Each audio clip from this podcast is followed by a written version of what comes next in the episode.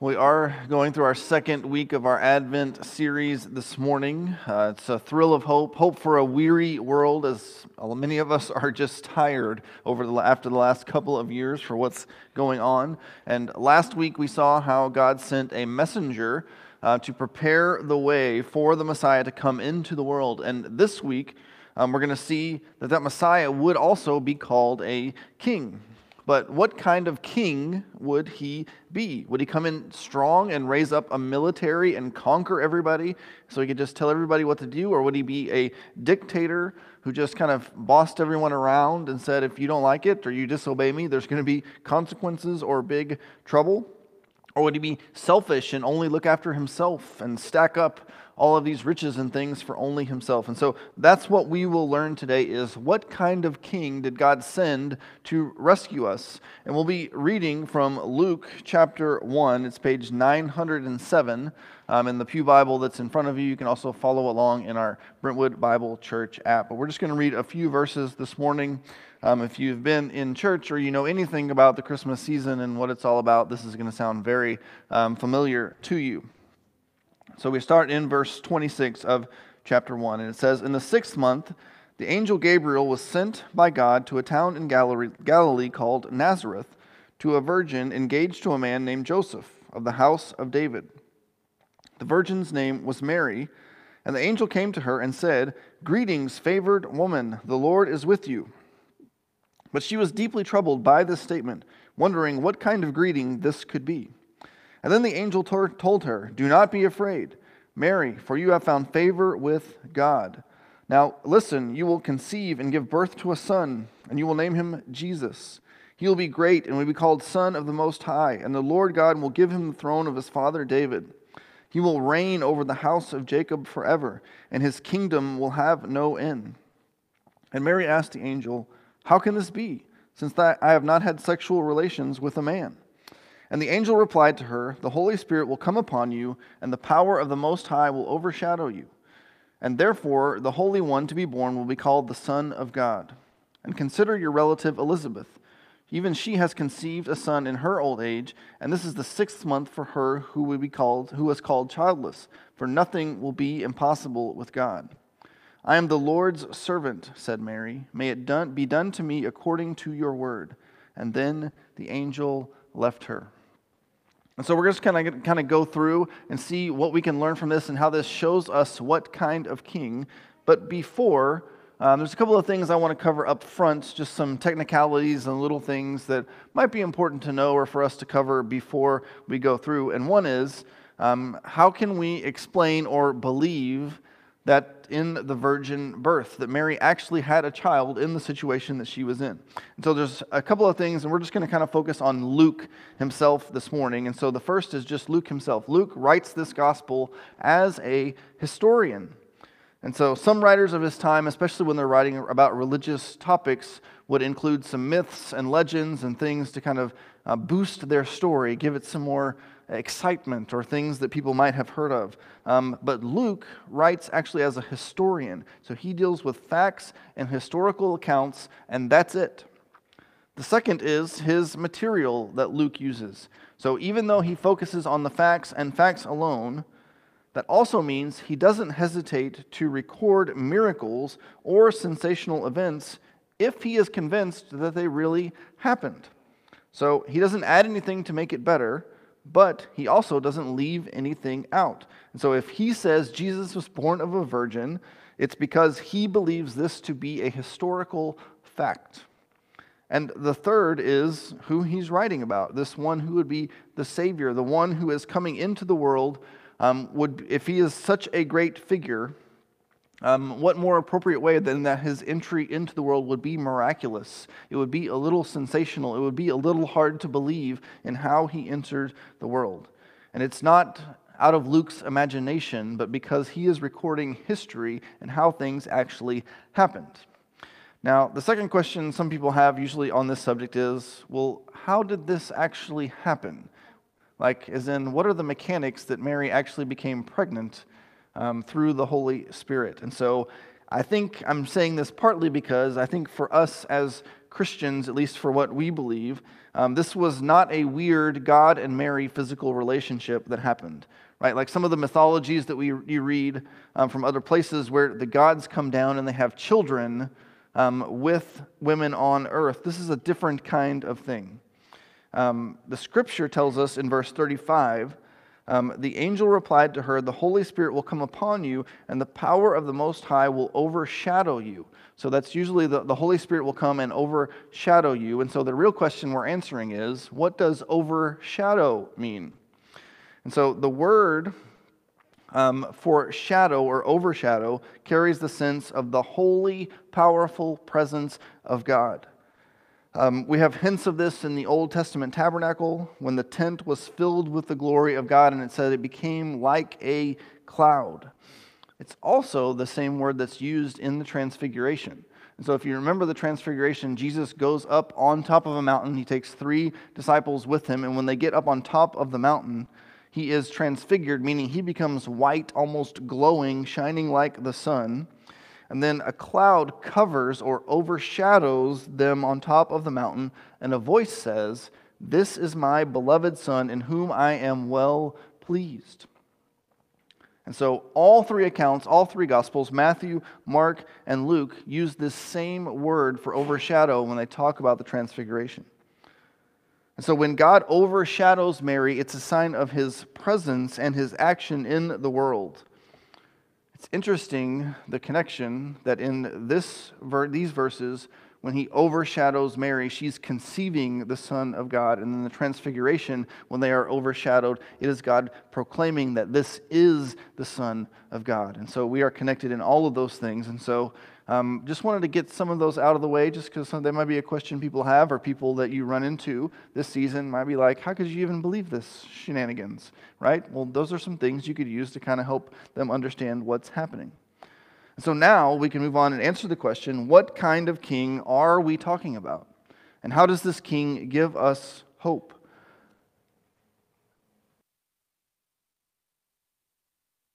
And the first thing we see is that the king seeks out, seeks out his subjects. We see this in verse 26 and 27 when Gabriel gets sent to Galilee in a town called Nazareth to Mary, who is engaged to Joseph. And so he comes to him, comes to her. And so last week, we had a very similar situation to this. Zechariah goes into the temple, an angel shows up, says, Hey, we know you didn't have a son for your whole life or any kids, but you're going to have a son. And then we get the whole, hey, I'm afraid, don't be afraid. He asks the question that gets the message and all of that. So we see the same thing play out here with a couple of differences. With Zechariah, we have a priest serving in the inner sanctuary of the temple.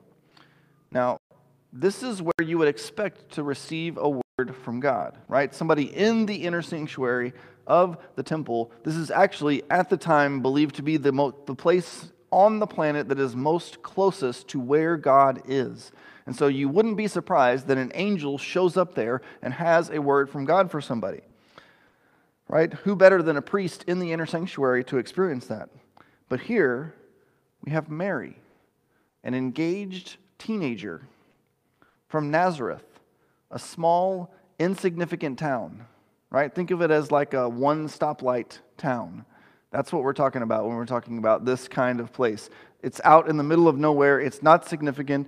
Nobody comes from there. Nobody from there ever does anything worth talking about. This is where God sends the angel. but God sends the angel and the message to her just like he did to Zechariah. In the middle of nowhere, is just as inappropriate a place for God to do something than it is to do it from the center of the temple. Right? The king that we are talking about doesn't only do things in his throne room or in his capital, ca- in his castle or in the temple or in the sanctuary. He does things everywhere. He goes out to the people, he speaks with them, he interacts with them. This is actually what the whole Christmas story is all about. That God, through Jesus, came to us wherever we are on the earth. He didn't stay in heaven and say, Good luck. He didn't send him just to the religious people. He didn't use another prophet. He comes for all. And so he was born just like anybody else. Nothing spectacular, nothing fancy, just someone born in a town. So no matter where you are in your life, whether you're at church or at home or at the store or at work or driving your car, God can still show up. God can still speak to you. There's no special place you have to be to interact with this king because he seeks you out and he speaks to you wherever you are. So this king comes to us. We don't have to go to him. Next, we see that the king gives grace to all. And we see this in the, the greeting that Mary gets from the angel. He says, Greetings, favored woman, the Lord is with you. And then he finishes with, Do not be afraid, Mary, for you have found favor with God. So the, the root word for this word favor is actually grace. And so if we combine these two, the beginning and the end together, it actually says something like, Greetings, graced woman. You have found grace with God. But why is she considered to have grace with God? Why is she so favored? Why is she receiving this grace? Is it something she has done or who she is? Why did God choose her? Well, to understand that, I want to look at two other instances of this phrase or word being used where it calls someone favored, or it talks about this same word for grace, one in the Old Testament and one in the New Testament. And so, first, our first connection is actually with Noah in Genesis. And so, I'm going to read you this from Genesis um, chapter 6, verses 5 through 8. And you don't have to turn there, I'll read it for you. but it says this It says, When the Lord saw that human wickedness was widespread on the earth, and that every inclination of the human mind was nothing but evil all the time, the Lord regretted that he had made man on the earth, and he was deeply grieved. and then the Lord said, I will wipe mankind, whom I created, off the face of the earth, together with the animals, creatures that crawl, and birds of the sky, for I regret that I made them. Then, verse 8 Noah, however, found favor with the Lord. Right? It says Noah found favor with God. It doesn't tell us actually that he was better than anybody else or that was doing anything different than what anybody else was doing. It says Noah received God's favor. He was chosen and he was given grace. Then, let's look at the New Testament example. And this, we're going to look at the book of Ephesians. So, we actually didn't cover this that long ago in our series on Ephesians. Um, and it's in Ephesians chapter 1, verses 5 and 6. And it says, He predestined us to be adopted as sons through Jesus Christ for Himself, according to the good pleasure of His will, to the praise of His glorious grace that He lavished on us in the Beloved One. Now, believe it or not, the word for grace that we're looking at is actually the phrase that says lavished on, or whatever is similar to that in your translation. And so, what it's saying is, God graced us with His grace. He has given it to us freely, right? Just in the way that He chose Mary. Not because of what, who she was, or what she had done, or what we have done, or who we are, but because of who He is. He chooses us, He gives us grace. Right? God chose Mary. He gave his grace to her, the grace to be the mother of his son, the Messiah. Not because of what she had done, but because of his will. So, too, God can grace you with grace. Not because of who you are, not because you come to church every week or watch the live stream every week, not because of anything you've done or anything you haven't done, but because He chooses you. Right? There is hope because any and everyone can receive grace at any time. No one is excluded. We can have hope that God's grace will come into our lives through Jesus. So no matter where you are, no matter where the person you're praying for is, no matter where your coworkers or boss or friends are that you're concerned about, they can receive grace because that's what God does. He gives grace to those we would least expect it. and it is available to all. We also see from this king that the king is the promised ruler.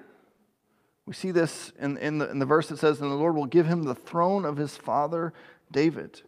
He will be a king just like David. And if you're familiar with the Old Testament, you know that David um, had his flaws, but overall, he was a good king. He was described as a man after God's own heart. He loved people well. He tried to do the right thing. He repented when he screwed up.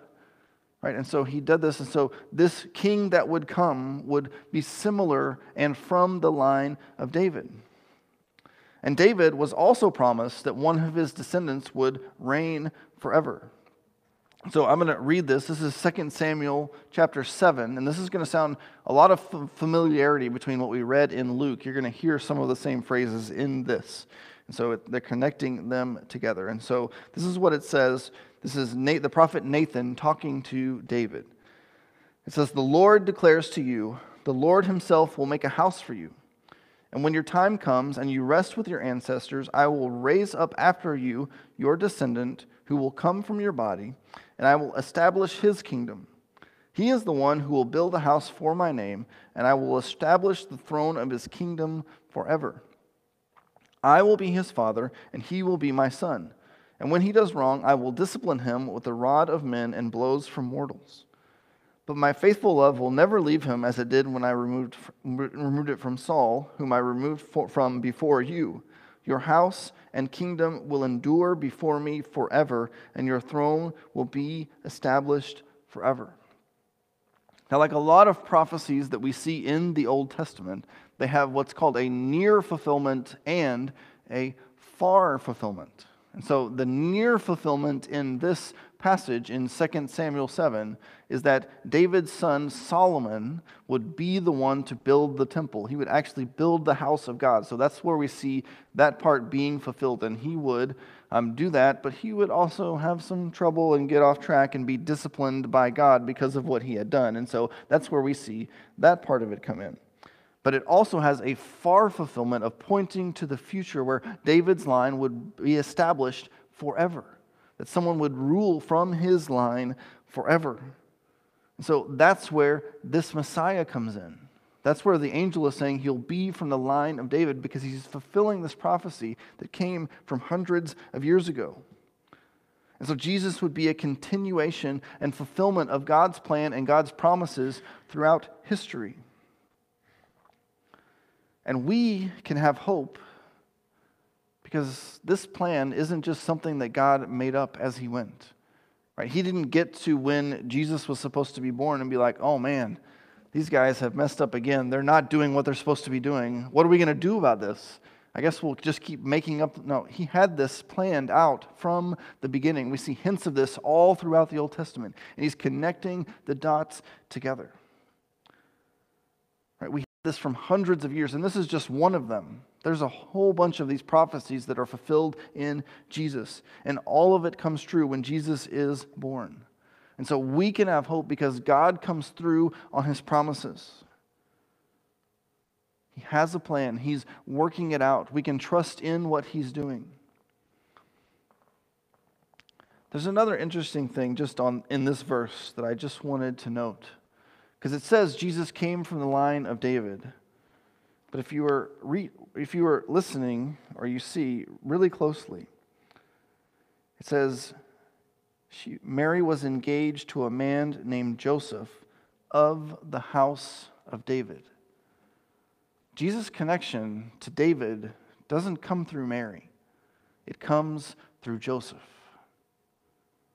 Right? And we talk often, and we've seen it in Ephesians, and I'm pretty sure we're going to see it again when we go back and finish that. This theme of adoption.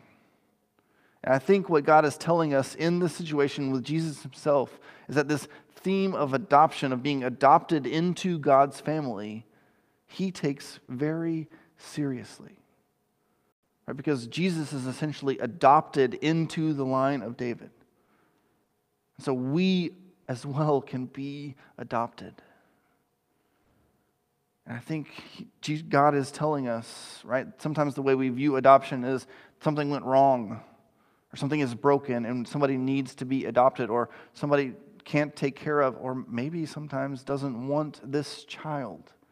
And so sometimes for us, being adopted can have this negative connotation. But I think God, even in the birth of Jesus, is saying, no, adoption is good. And it's my plan. And even Jesus was adopted into this line of David. So when we are adopted as sons and daughters of God to go into his family, it's a good thing, just like Jesus was. So adoption was God's plan. Again, not a oops, not a okay, we have to make this up, but part of his plan from the beginning. The next thing we see is that the king is God's son. Right? So this isn't just any son, this isn't just any miraculous birth, but a son and a birth connected to God. And we see this pretty clearly in a couple of verses. Um, verse 32, where it says, He will be great and will be called the Son of the Most High.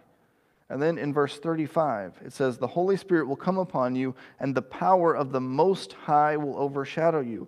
So we have the Most High referring to God, and then we have Jesus being referred to as the Son of the Most High. Right? The Son is, is from the Father.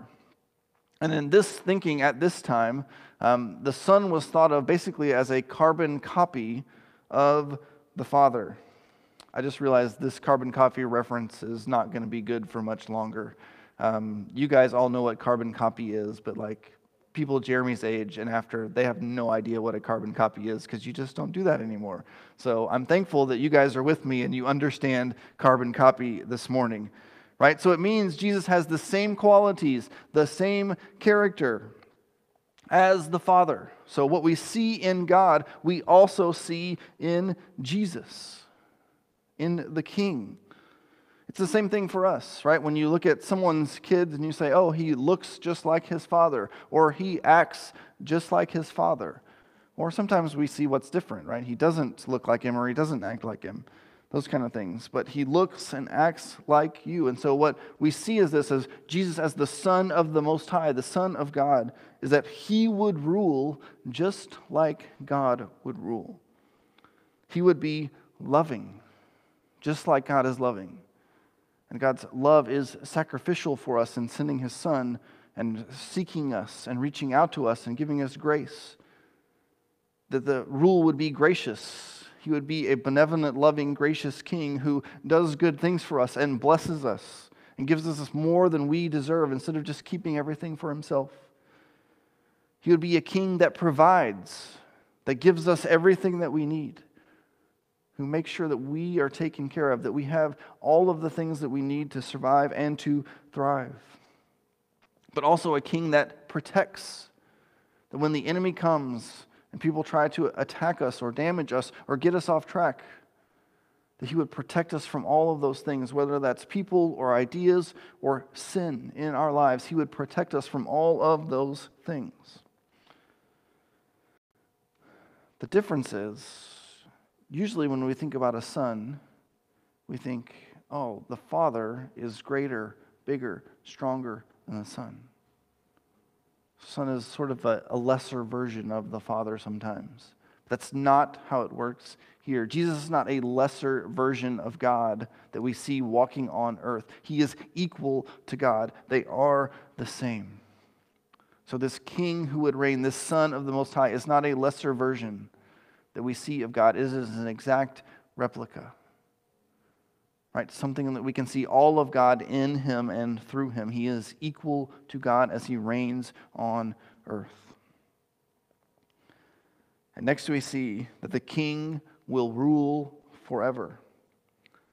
We see this in verse 33. He will reign over the house of Jacob forever, and his kingdom will have no end. Right, this connects to the verses we already read from 2 Samuel 7. Right, this is God's promise to David confirmed to Mary. And Mary, as she was, would have understood and connected the dots for these references. The son that the angel was talking about, the son that she would have, would be this Messiah that had been promised so long ago and this baby, this king, would rule forever. Now, this is a little different than what we are used to as someone ruling or reigning or being in charge forever. Um, because for us, about every four years, um, we all get together and we check some boxes and send some, send some votes in, and we decide who is going to lead us for the next four years. And so we have this rotating leadership in, that we're kind of used to and accustomed to. And um, we're worried about who's going to be in charge next, right? And when the election happens, some people are like excited about who's going to be in charge for the next four years, and some people are not as excited. And some of us just wish there was somebody we wanted to vote for instead of somebody we had to vote for, right? And so we kind of get, are in this cycle of leadership changing over and over and over and over again. And everything swings and changes depending on who gets elected. But this king will rule forever. No four year, no eight year term limits, right? He can rule forever for all eternity. And this doesn't just mean consistent, right? It doesn't mean you have to have the same ruler for a long time and so you get used to what they're doing. No, this is not just consistency, but it also means the best candidate we could ever imagine would be in charge forever. Someone so good that the Republicans and Democrats would both vote for him together. Right? That's how good he would be. And he would be in charge forever. And not just here in our country, but in the entire world. A king who was loving and gracious and fair and just and caring and sacrificial. He will be the greatest ruler that the world has ever seen. But if we think about it and what Scripture tells us, this isn't actually something new. Because God tells us in Scripture that He has always ruled. Right? He created the world and he was ruling from the beginning. He is ruling now. Whether we feel like he's ruling all the time or not, he is still in charge. And this is just saying, hey, he has ruled, he is ruling, and he will rule forever. It will not change, it will not be different. He will go on for all eternity. And so we're gonna, actually going to end today with Mary's response to all of this. Yes, she was visited by an angel and promised to be the mother of the Messiah, the Son of God, by a miraculous birth. But how does she respond? She says in verse 38 See, I am the Lord's servant. May it happen to me as you have said. Right? I am God's servant. May it go as you have said. And Mary most likely understood that for her, an engaged person, which is basically considered marriage, you, at this point, you were just waiting a matter of time until it became official. To become pregnant, not from the person she was engaged to, she would be disgraced she would be talked about. She would be judged for breaking her marriage vow to Joseph. She could be divorced. She could be cast out. But she doesn't seem to hesitate. She just says, I am the Lord's servant. All Mary had to do in this moment was to be available to God and to respond when He called. The same thing is true for us. Our job is only to be available to God and to respond when He calls us. Right? We can accomplish great things through God's strength if we only say, Use me as you will. I won't worry or question because I don't feel qualified, or I don't think I'm able to be used by God, or I've done too many things, or I'm too old, or too young, or too many kids, or whatever it may be. We just simply say, Use me. I am your servant. And that seems to me simple and hard at the same time. Right? It's such a simple thing just to say, God, just use me however you want. But it's hard sometimes when He comes calling and says, This is what I want you to do. But if we look at what the last thing the angel said to Mary was, it gives us even more hope. And this is verse 37. And he says, For nothing will be impossible with God. Nothing is impossible with God. A, a, virgin can have the Messiah, someone from the middle of nowhere who nobody cares about, who nobody would think twice about, can be the center of what changes the history of the earth forever. Because she was willing and available to God. So, whatever you might be struggling with, or working through, or figuring out, or trying to overcome in your life, or even if you're celebrating and you're happy and you're glad about where you are in life, all of those things are possible through what God is doing in your life or what He can do in your life. And so the goal is for me to say, and for you to say, May it be to me as you have said. I'm here to serve the King. Will you pray with me this morning? God, we come before you and we thank you for sending Jesus into the world, for sending us this King who was born not in the way that we would expect the King to come. No celebrations, no great circumstances, no big announcements, just born in a seemingly insignificant place. And so this week, as we reflect on that, as we remember that, as we approach Christmas Day at the end of the week, you would help us to remember that you are the King that comes to us. You don't leave us on our own. You don't say good luck. You don't pile up your resources and hold them for yourself, but you give them to us freely. That you give us grace. And so help us to remember that even you sending your Son to us is grace. We didn't deserve in our sin and our brokenness and our rebellion for you to come and rescue us, to live among us, and to, uh, to, to die on the cross for our sins so that we could have life. But you came anyway. And it's as we trust in you, as we believe in you, as we give our lives over to you, that we can experience your grace that comes through King Jesus.